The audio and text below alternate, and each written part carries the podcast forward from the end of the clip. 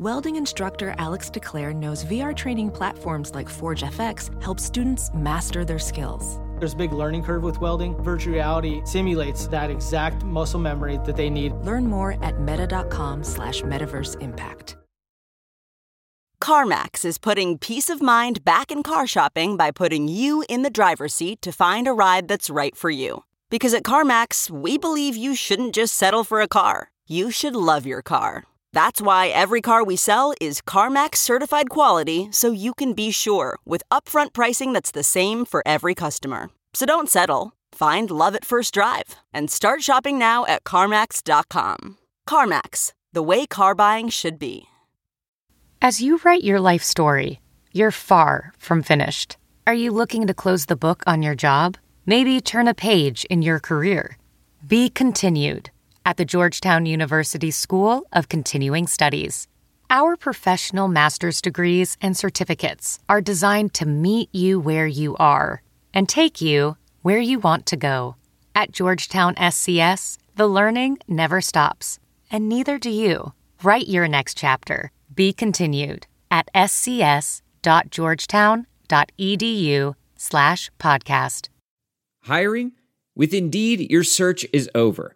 If you need to hire, you need Indeed. Indeed is your matching and hiring platform with over 350 million global monthly visitors, according to Indeed data, and a matching engine that helps you find quality candidates fast. Ditch the busy work. Use Indeed for scheduling, screening, and messaging so you can connect with candidates faster. Listeners of this show will get a $75 sponsored job credit to get your jobs more visibility at Indeed.com slash match. Just go to Indeed.com slash match right now and support our show by saying you heard about Indeed on this podcast. Indeed.com slash match. Terms and conditions apply. Need to hire? You need Indeed. A new year is a new chance to focus on you. You're probably already picturing yourself struggling at the gym, but not all self help has to mean suffering. Squeezed.com is making it easier than ever to elevate your wellness by delivering a juice cleanse right to your doorstep. It's the easiest juice cleanse you'll ever do that may aid in weight loss, eliminating bloating, clearing your skin, boosting your energy levels, improving sleep, and breaking bad eating habits. Meet all your health goals from the comfort of your home. Get free same day local delivery or fast free delivery nationwide with code WONDERY today at squeezed.com.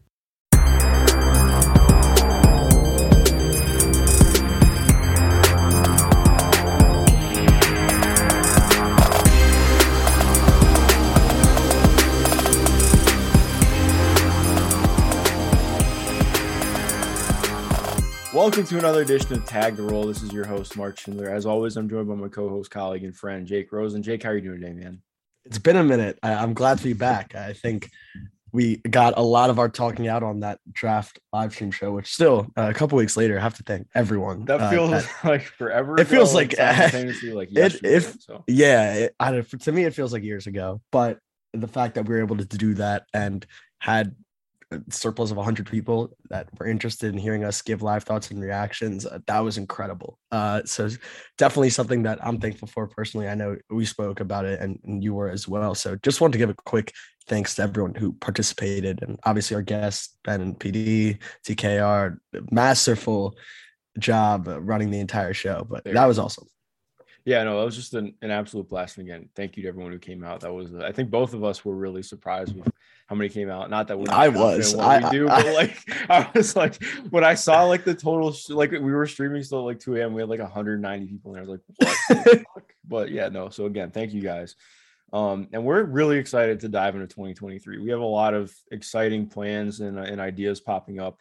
Um, and I think it, I mean, we, we can't start 2023 without talking about Victor Wembanyama first, which is what we're here to do. Um, and I think in a way that may turn some people off. Unfortunately, we're not here to just do the, uh, the rah rah Victor is going to be the next LeBron uh, level prospect. Cause I, I think part of the reason we really want to do this is because I've seen a lot of that and I find it a little bit uh, worrisome. Like, and I, that's not to be unfair to, to Victor Wembanyama, but, but more to be fair to him. Like, we cannot project a LeBron level uh, a LeBron level prospect on somebody just like that. Um, so, Jake, I guess I'll turn it over to you. Where do you want to get started with this? I want to start with Vic. I want to start on the de- defensive side of the ball because in my initial viewing of it, it's and I will say it is so hard. Like I I did it as well. The first time you watch him, your brain doesn't comprehend what's going on. It's so hard to stay grounded and level-headed and hold him to like a traditional scouting lens where you're constantly evaluating what the strengths and weaknesses are because one, his margin for error is insane and off the charts because of how big he is and the, how mm-hmm. fluid and the movement skills. And his flashes are potentially the most tantalizing flashes I've ever seen in terms of the offensive side of the ball. When you see a 7 4 guy hit a, a sidestep three, that's going to stay in your brain for much longer than any other top prospect doing top prospecty things. So with Vic, uh, even in FIBA initially last summer, I found it pretty hard to just not sit in awe at the what you were watching, and we can call it the the experience. Uh, we can say. With that being said, going back and now watching it, I think there when you it's his draft year, uh, we need to start evaluating him and his pros and cons as a prospect, not just a creative player who we've never seen before. But it's all much more difficult because we haven't seen this guy before. I think Chet and Mobley coming in prior years make this makes this a tad bit easier. But Wemby's a whole different animal. Let's start with the defense because that's where I was initially infatuated and remain wildly optimistic about his ability and overall impact. Yeah, I mean, just straight up in terms of tools, um, it he's not like an elite accelerator, but it just doesn't matter because of how like once he does get going, uh, even like close to full speed, he covers ground like he can cover the court in like four strides. It's insane. Um, what I think is probably the biggest standout for me, obviously, like yes, he's seven four and has a massive wingspan, but his lateral mobility is really impressive for his size, like extremely That's impressive. Insane. Like um, they were pretty comfortable switching with him at times. Um, and again, like you're talking about, I think the footwork and technique just in general has a long way to go. Um, but in general, like it's not bad. And, and especially like you're mentioning, considering what his his uh his measurables are and what his athleticism is on the court and just his general instincts and court awareness, like pretty fucking impressive, man. Um, like there's a block. Uh, I think you clipped it yesterday from the Dijon game, the first Dijon game, where he just like absolutely erases something on a peel back. Um, like again, I just think I, I, I don't know. I'm interested to hear some of your your thoughts, and we can dive a little bit deeper on what um, you know, some more of what the uh, athletic traits are. But I mean, he he really does stand out defensively. It's the ground coverage. The, mm-hmm. That's initially what stands out to me is just and how distraught other players are at his ability to get to spots in the court because they've never seen anyone else. That's a great it. way to put it. Yeah. It's that like players think they have these windows because throughout their entire basketball lives, no one has ever presented a counter and close space that quickly. They're used to like this perception of I have this amount of space. I'm to get this pull up off. I'm to get this catch and shoot off. I can sneak in this scoop finish. And then there's the seven foot 17 year old, 18 year old saying, or seven foot four teenager saying, Oh, no, you can't. Like, what do you think this is? And, and I think that's just the, that's where I still remain like my brain just goes off way off the rails is that I've never seen such counters like this at a defensive level where just uh, the windows that are normally available to offensive players to punish you and it's not just when he's on the ball. When he's on the ball you mentioned and i do want to hit on even more his lateral mobility and his comfort switching on the guards. They were switching him onto everyone and like a lot of times you'll see pull up guards be able to get like because the defender's so conscious about them getting a blow by so you'll see them put their hands down and all the time where we see guards just kill switches with pull-ups. You can't do that. He even if he's not, and I do think his instincts are pretty good. Yeah. Just the sheer massiveness of his arms and his length and just he's not slow by any means. So all those things combined, like he's going to close your window so quickly, and if not block it, alter it at least to make that tough. If you want to drive, he's comfortable sliding with you. He can take bumps if you're a bigger slashing wing that tries to get into his chest. And similar how we talk about Chet, and I had this tweet about we noted all year this cycle of when Chet gets bumped, his ability to stay vertical and still recover and get to the apex before you two and you do and contest was so impressive. Vic is taller than Chet by like three inches. No, I, I mean, Vic's or like, taller than everybody, but yeah. like two and a half inches. So, so take someone like Chet, and and Chet is so technically sound, and maybe Vic is slightly behind there, but by no means is it uh, that big of a gap where it disqualifies his overall height and size advantage. Vic is still engulfing dudes even after taking a first bump. So that was probably what I was impressed with, and especially when switching on. But I do want to hit on his ability to play like drop coverage and even get to like the level and play in that in a higher drop that uh, we saw teams trying to execute in like the postseason. Yeah, no, for sure. I mean, I think that's where I um not that you're trying to make a direct comparison but i do think like my biggest thing is like there's definitely a lot more that needs to be repped and again like part of it's he was like 17 18 playing uh pro league this last year so of course he's going to be a, a little bit behind technique wise like i think like there are definitely times where like he's pretty uh i, I don't want to say averse to using uh, to, to be an ambidextrous shot blocker, but like he likes to really go for a strong hand more. And I think like there are times where like something that could be easily erased at the rim ends up being like you know an easier look for somebody because he's trying to do it. like little things like that. But like overall i mm-hmm. mean where are you at with it? I think it's it's really tough to develop and i think this is, can be said about all levels of youth basketball and i think it's something that i'm continuously harping on. It's finding the sweet spot between relying on counters so heavily at an early age but then also never having to use counters until it's too late and then you're too far behind the eight ball to develop them and Vic, just because how big he is, he's never had to block anything with his left hand. Like when True. when 16 when 16 year old Wemby is playing against other 16 year olds or even a 17 year old playing in the U19, those issues aren't really there. I think you saw them much more often in the pro league and in the Euro League when he was uh, playing with Asvel. But I, do want to be a little bit patient as he continues to kind of refine the edges. Yeah. No, and yeah, think, I'm just saying. In terms oh, oh, like, I'm not. When when you're talking about, you have like, to nitpick somewhere. People, yeah, because people are yeah. gonna like be like, well, he's going to be a much better defensive prospect than Chet. And I think like the ceiling is definitely there. But in terms of what the floor is right now, like Chet's still just on a different level. Yeah, and I think Chet um Chet was really special technically and his mm-hmm. feel. Like I and I think that was something we tried I know that was something I wrote about in like December. It was just how polished he was. And I think I think Steve Jones Jr. had a tweet about this in summer league, just how his feel and drop jumps off the page immediately. Like yeah. knowing when to stun, knowing where to be at the right time, knowing how to simultaneously play both.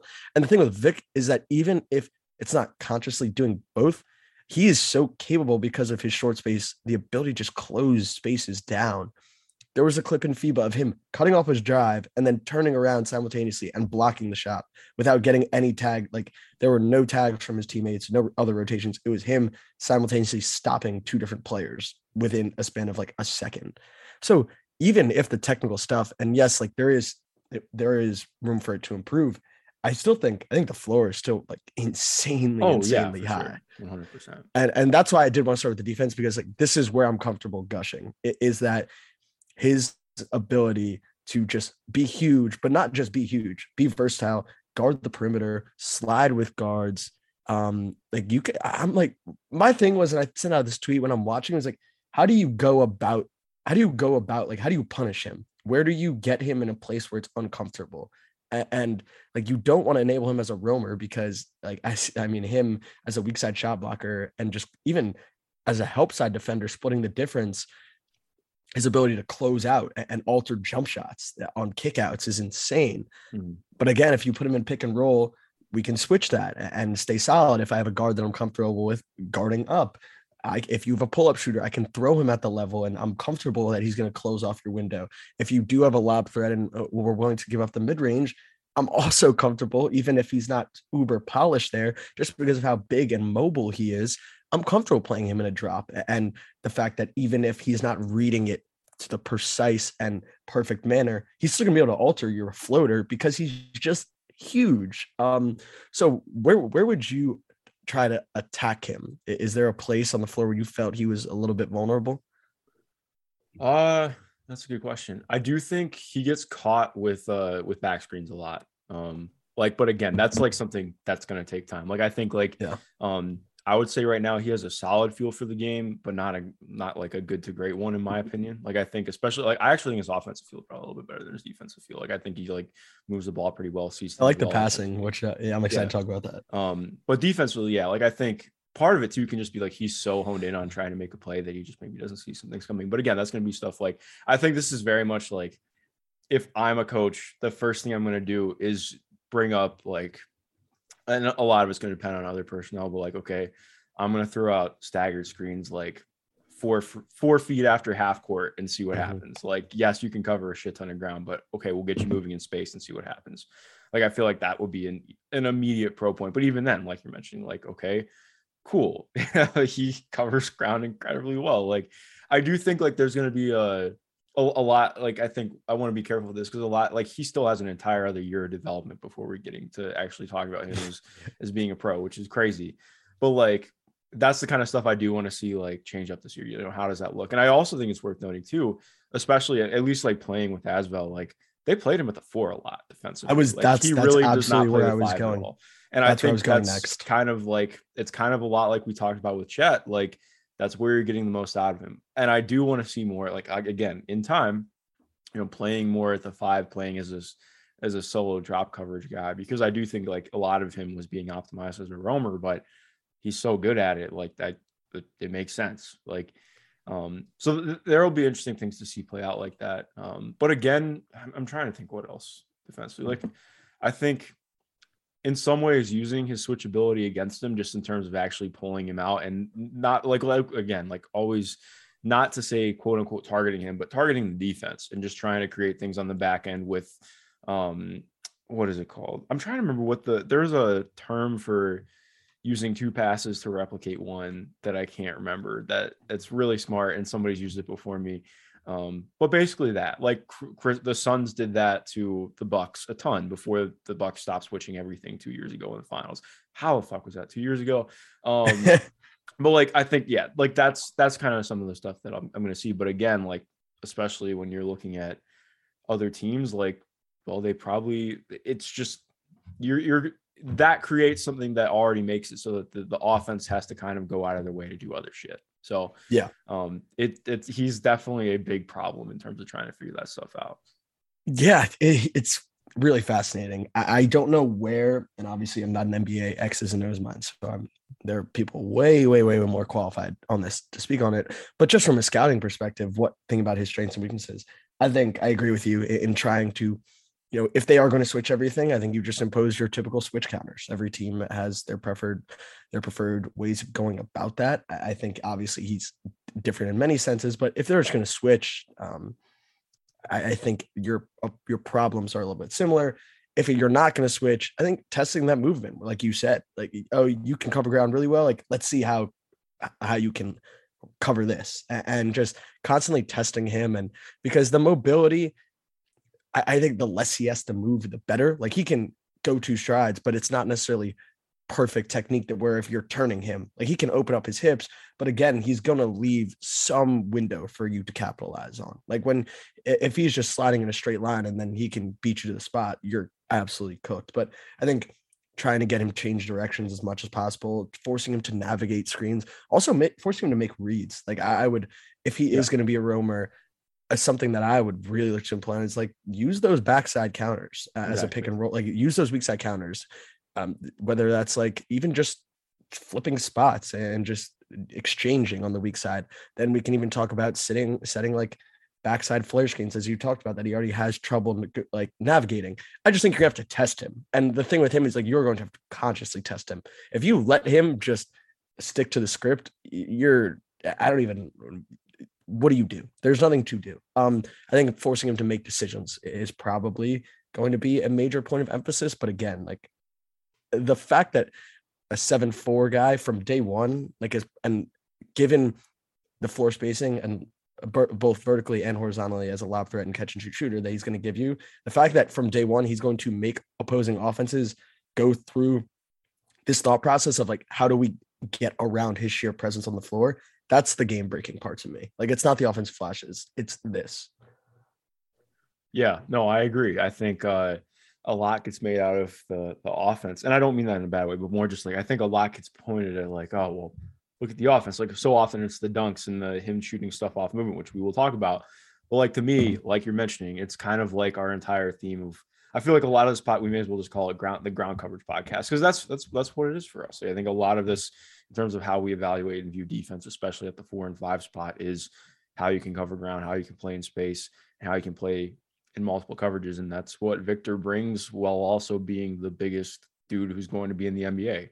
Um, so yeah, that's that's where we're at. Like, you want yeah no, it's just that in itself. Like I feel like that can kind of get lost, and like it's not as sexy, it's not as fun to talk about, but that's the stuff that to me is generational and and it's super exciting. I, I think like this incoming, I we've I've talked about it off. I don't think we've talked about on the pod, but getting guys like Mobley and you it's the comparisons and the flashbacks are going to be inevitable and they're going to get so tiresome. But it like this getting three guys three years in a row with Mobley Chet and now Wemby, it's so damn fun. Like you can play these guys at the four or five, they're interchangeable. They can and take on some offensive responsibility. We can see teams experiment with different schemes just because of their mobility while without giving up rim protection. It's just fascinating to see this type of diversity in the game. And I feel like he's kind of pioneering that, but it doesn't get talked about enough in comparison to the other side of the ball.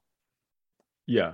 No, I I I'm I'm right there with you. Do you want to transition and talk about the other yeah. The yeah, yeah, let's talk about the offense. Um okay, well let's go through the positives first. And not not say there's negatives, but more just like let's talk about the things that really stand out. Um I clip stuff from this. I believe you did as well. Like he is a legit movement shooter at his size, or I should say, there are flashes of legit movement shooting. Like, like he's gonna take, uh, he's gonna take them. Yeah, no, exactly. Like he's doing stuff off flares, off pin downs. Like it's not just like small like replacements in the corner. Like he's doing like legit stuff. Um, coming off of a couple strides, squaring up, catching, and like his release is very good.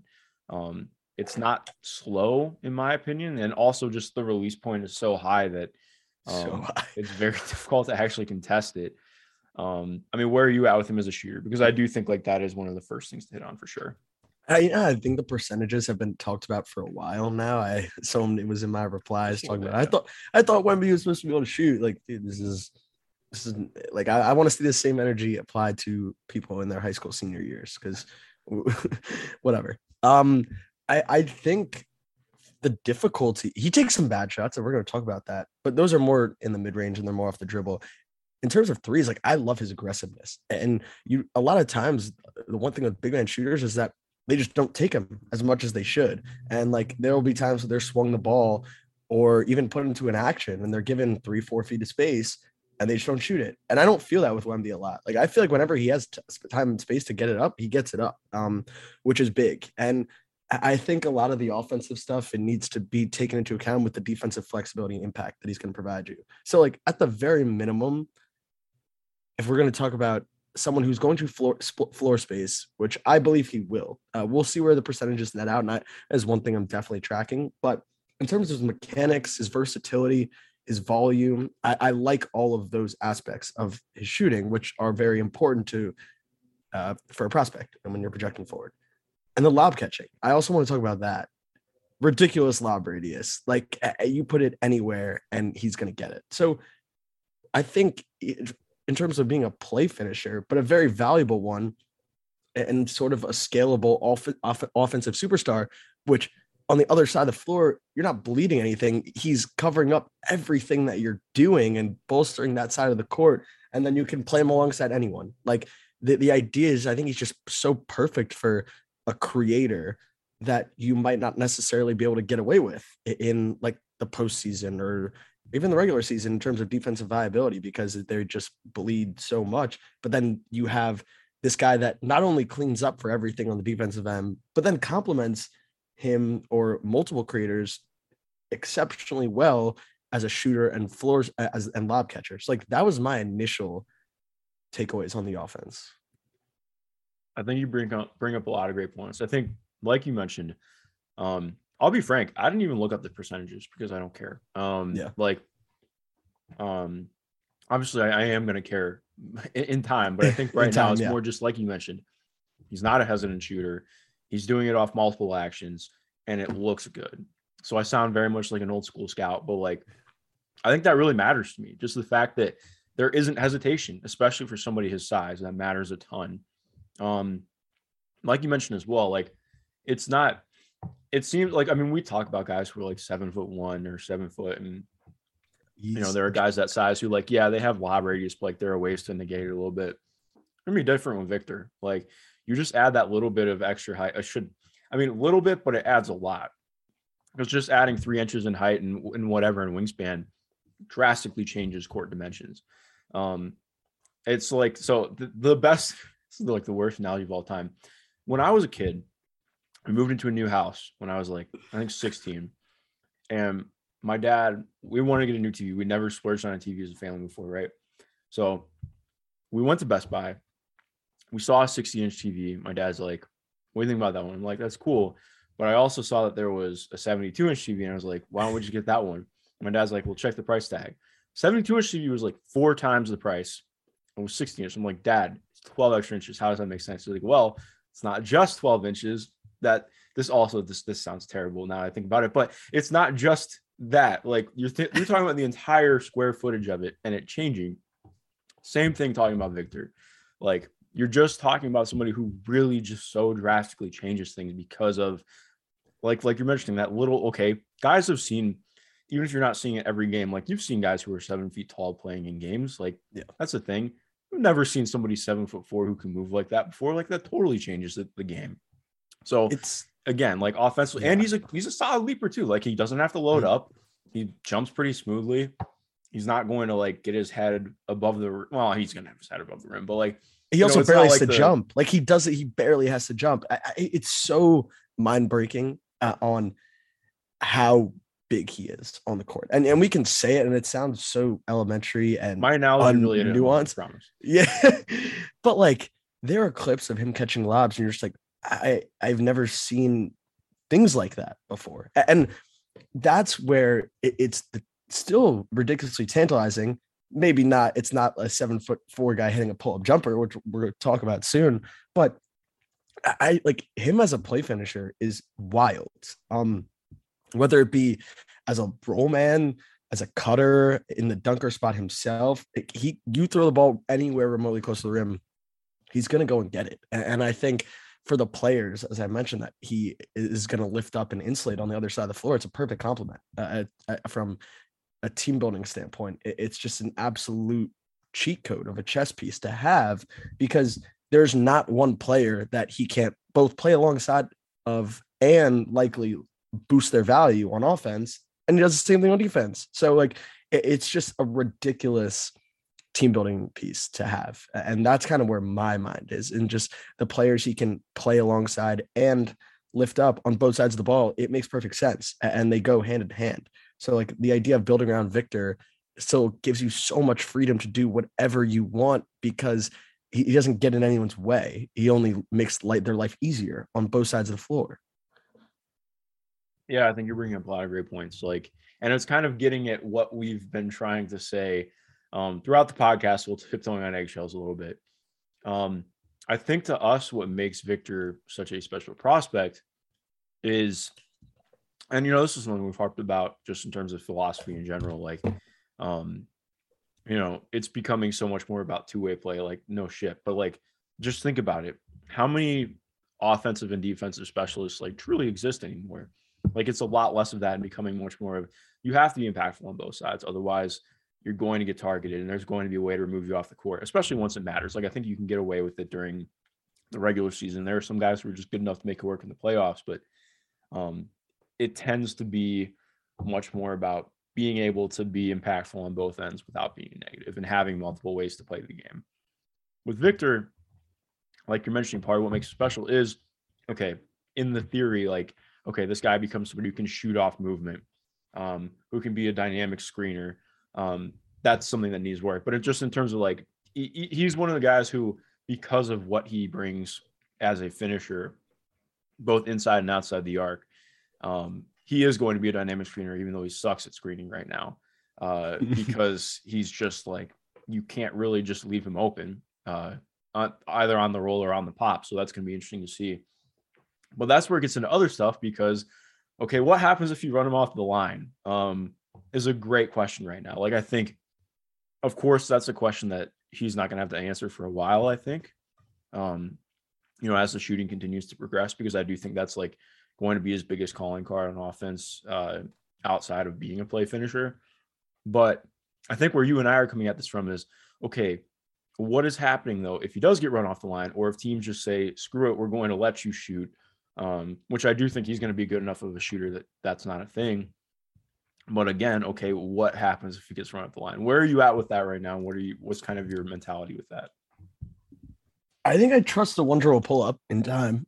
like if he's truly, if they're truly selling out. But I do think this is something that's it's evident with these taller, lankier big men is how it's really tough when your uh, center of gravity is that high to just absorb contact and keep on chugging. Like it's really difficult. And I think whether that's your primary defender staying on your hip and giving you a little bump, whether that's the guy one pass away digging and making your life difficult, it's hard. Um, and I think this is stuff that Wemby faces in the self creation, which is what we're kind of getting at is in almost entirely flash based rather than being a reasonable avenue of offense, which again is totally fine. It, the guy that I described is still by far and away the number one player in the class to me, um, with the defensive impact, the shooting, the play finishing, and flashes of being able to attack a closeout and get to a pull up if you want to space him.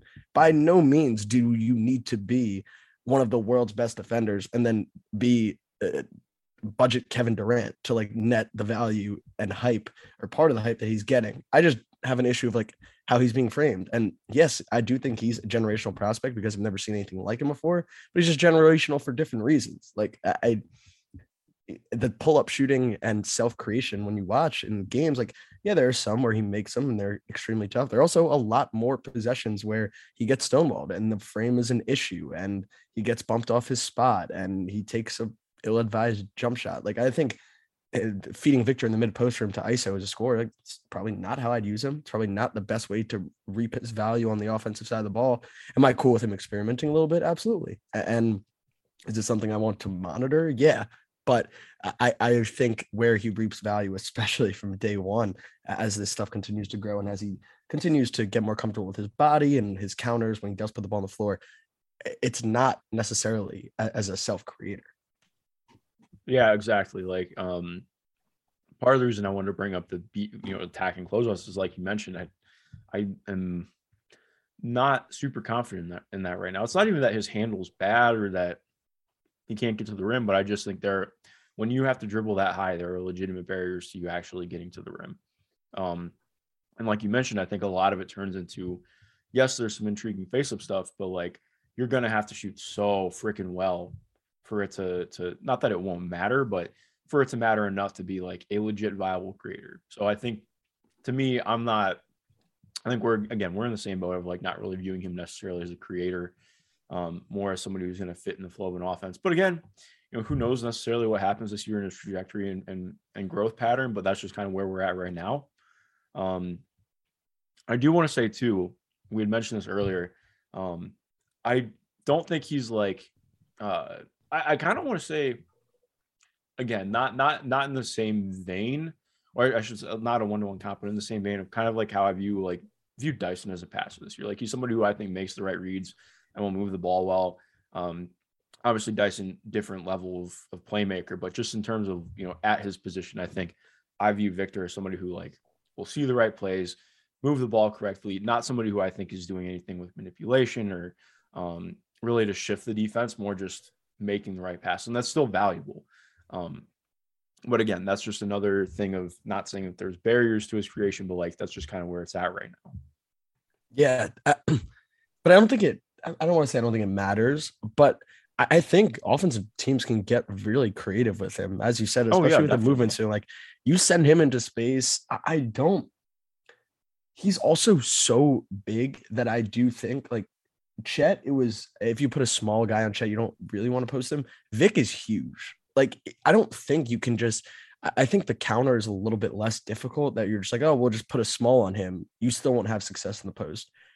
I'm kind of hard pressed to think that seven four Wemby isn't like hitting a post fade or post hook over a six three guy. Like I don't know. I don't know if that'd be my preferred counter right away, but I don't think that's necessarily an easy low hanging fruit solution for the defense. Like you can put him in screening actions. You're going to force that he's going to be a ridiculous lob threat. You play him in the dunker spot. You can kind of play him anywhere on the floor. It's just, I think the idea that you're going to play through him, I think you can play through his impact and you can play through his, I'm trying to find the right word for it. It's like it's utilizing him to open up actions for other players, but you're not necessarily relying on him to actually do the creating. It's like you're using his gravity and his impact to fuel your offense without really putting him in a position where he needs to uh, take a post entry, like post up in the mid in from 15 away and hit a post fade. Like it's not something I'm particularly interested, not really particularly interested in isolating him on the perimeter either. And again, still one year away from his draft year. Like he has a lot to go and a lot of NBA basketball ahead of him. It's just at this stage in the game right now. I think, you know, he's getting pitched as like KD on one side of the ball, go Gobert on the other. And like only one of those things is really true. And we should be focusing on the uh, like seeing some guy who can kind of replicate the value of Gobert and even take it to another level. Like that's incredibly exciting to me. That's what I want to talk about. Um, we can talk about the offense and the the flashes and how we can best utilize them. Where I think I think you can maybe you know, if you're really going to run him off the line hard, you can get to a one dribble pull up, and those tough shot making flashes can be put to use in spurts. This is not my preferred avenue of offense, especially for a guy like him. Yeah, I think we're in the same boat with that. Um, was there anything else you want to hit on with him? Do you want to talk? Um, I want to talk about fits, like potential fits. I, I know we're looking really far ahead. Okay. Did you have any young cores in mind? Again, we talked, we, we kind of spoke on his ability to play with anyone and everyone. Um, I wanted to see if you had any special young cores that you think could really uh, turn something special. Wow. Okay. Um, frankly, I had not thought about this yet. Um, like someone's gonna get this player. Um, like he he's he's gonna be 2023. I think he goes number one, and um, it's it's an interesting po- point in the NBA right now because a lot of these teams, especially the ones that were drafting in uh, the like first, second, third, fourth, fifth uh, this year, are starting to kind of accumulate their young assets, and I think we could kind of see a change in the guards coming soon, especially in somewhere like the East. But is there anywhere that yeah you would absolutely love to see him particularly? That's a great question, man. I I think what's so interesting about him is like it's hard for me to envision him in the NBA in some ways, what his role is going to look like and how he's going to fit. Um, not in a bad way, just more like I maybe I'm not being inventive enough in my head, but um, I mean, I'm just trying to think of teams that I think will be in the bottom five next year. Like, I mean, the Spurs are interestingly fleshed out. Um, mm-hmm. I think if you like, can you imagine him and Devin Vassell playing defense together? That'd be very yeah. Um, Good luck. But then again, I'm I'm just I I think we're gonna get a lot of answers about their team build this year. So I'm interested to see how that plays out. But um Indiana, like I, I don't know. I mean, pairing him with with Tyrese would be pretty insane uh, in terms of just an actual like yeah, Indiana's yeah, they're like the least fun one for me. Yeah, yeah, yeah, yeah. Okay. Um honestly, I don't wish that on Victor either. But uh I mean, I don't think Orlando is going to be good enough to be in the bottom five this year. For being honest, I think Orlando's going to take I, a pretty good step this year. I, I, agree with you, which is unfortunate because that that front court would just become absolutely insane. insane. Who are you scoring? Um, like, yeah, I mean Detroit was one that I think they're probably. I think they could definitely be a little bit too good and pry themselves into the playoff, like play in race. I mm-hmm. mean, but like that, I know they just got Duren, but we just talked about how you can play him alongside Duren. You already have two creators in Cade and Ivey. I think that things would sort of get really spicy if somehow they bottom that would be insane. Him and Duren together would be like, man. And part of what I like about that too is I don't think, like, frankly, I think Duren's shown a lot more as a passer that I'm excited about in terms of what he can do as like a post hub and whatnot and uh, running DHOs and where I'm. And I, that's that's one thing I didn't want to hit. I'm not super intrigued by Victor as a DHO guy right now. I think he has a long way to go there. Um, in terms of like not that he was asked to do that very often, but you know, in terms of becoming a uh more as like a screener who is handling the ball. Um I I think I want to see a lot more from that um and more growth in that regard. Well, that's what makes him exciting about playing alongside Duren. Like I think you could have them together and still get the most out of one another without having crazy overlap. Um, except where it matters on defense. Uh, so that would be very fun, uh, especially because I think, like again, like I think Victor is going to be a good enough shooter where you have to actually care about it. Um, so that one is interesting to me. The other, I mean, what other ones are there really? Like, I don't even, I don't want to go to OKC for being honest. Um, No, I'm neither do I. very frustrated with the OKC situation. This is nothing against OKC fans. I am frustrated about people going at me for saying that Isaiah Roby is a good defender. Um, that was just an interesting time on Twitter. Um, first of all, I'm always positive. Second of all, good. Just there's different meanings of good. Um, and also in the right role. That man is a quality defender. Should I should I have said average to slightly above instead of good? Sure. But to me, good is average to slightly above. So um yeah, point being, what I mean, how would you feel about that? I think what's weird for me with OKC is I just don't really know how to view everything. Yeah, no, I, I think I, SGA thing is tough. I, I whatever. I don't. I don't want to spend too much time talking about OKC because um, there's a lot of moving pieces right now. I can I throw a dark horse at you? Uh, Yeah. That could. That isn't Brooklyn because I don't know what Brooklyn's doing. Um, the Charlotte Hornets. You think the Hornets are going to be bad enough? I don't know if they're gonna be bad enough. I, I just think like you're I'm looking at the East and you're every team's always theoretically an injury away. May I interest you in Lamelo Wemby pairing? I think that is pretty fun enough in itself. I don't know if the Hornets are gonna be that bad enough. I, I I don't hope they're yeah. I Um, personally would doubt Hornets are that bad, especially with Steve Clifford coming in now because as you know, Steve Clifford does not play developing players like that. But I do think that actually will be a change. Um, we'll see TBD. If if there is not any change in Steve Clifford's coaching style, I'm gonna be pissed that they brought him back. For being frank, um, even if I'm already like super bumming that already. I just don't know who else is gonna be down there. You know, Yeah, th- that's this is why I wanted to pose the question. Is that it's really interesting. Like as I said, one, it's a lottery. It's not the NFL draft. It's not the worst team automatically gets there. So even especially with the flat out odds, someone could always take a jump. And you never know. Like if a team is a fringe play-in team, someone gets hurt, they fall to seventh, eighth in the standings, and they leap up in the in the lottery. Um, one thing is for sure, I- don't think anyone who gets the one pick is going to be trading out. So I don't think this is a scenario where someone who doesn't usually fit the timeline it, it gets the first pick because I'm looking to move it. I, like whoever gets one is I am very confident it's probably going to stay there. So I, I, it, it's going to be one. uh, Now we're, we're so looking ahead, but it's going to be one fascinating draft lottery. I think sure. the best part though, and what makes me so excited is like, not that we were. This draft is different in terms of actually feeling concrete compared to the last one, right? Um, but what makes it so interesting is that it could just really change so much. And we, I don't want to say that we don't know because I, I, I am tired of seeing the draft as a crapshoot shit. Like I, it really is starting to bug me. Like I think it's just too dismissive of like teams actually fucking up on their own instead of saying like, you know, like I don't know. This is some, we'll have to talk more about this off air because I have, I have gripes. but um, yeah, like this is just I'm I'm so excited for this year, man. I'm I'm excited for another yeah. year potting together and getting to do this. Um, getting to track these guys is gonna be really fun. Um, Jake, you want to close out on anything else? Are you good to go?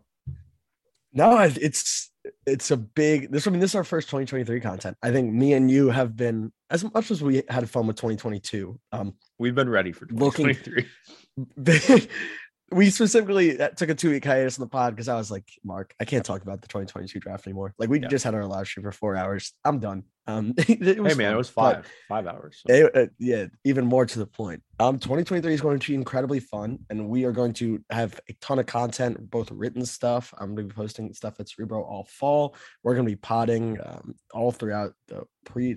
I guess that's the off season. It's a real off season basketball. No, no live games going on, but always high school basketball, always AAU basketball, always FIBA basketball to watch. Thankfully, so yeah, I guess for me, um, not really anything to plug except uh, it's AAU season. I'll be on the ground at Adidas and hopefully Peach Jam in a couple weeks to be scouting the next generation in 2024 or 2020 or not 2024 20 uh, yeah 2024 draft 2025 draft so it's just always always another year to look forward to Yeah, no, same man. Uh, I'm I'm getting on the grassroots grind now, which has been i love uh, it i absolutely love it exciting.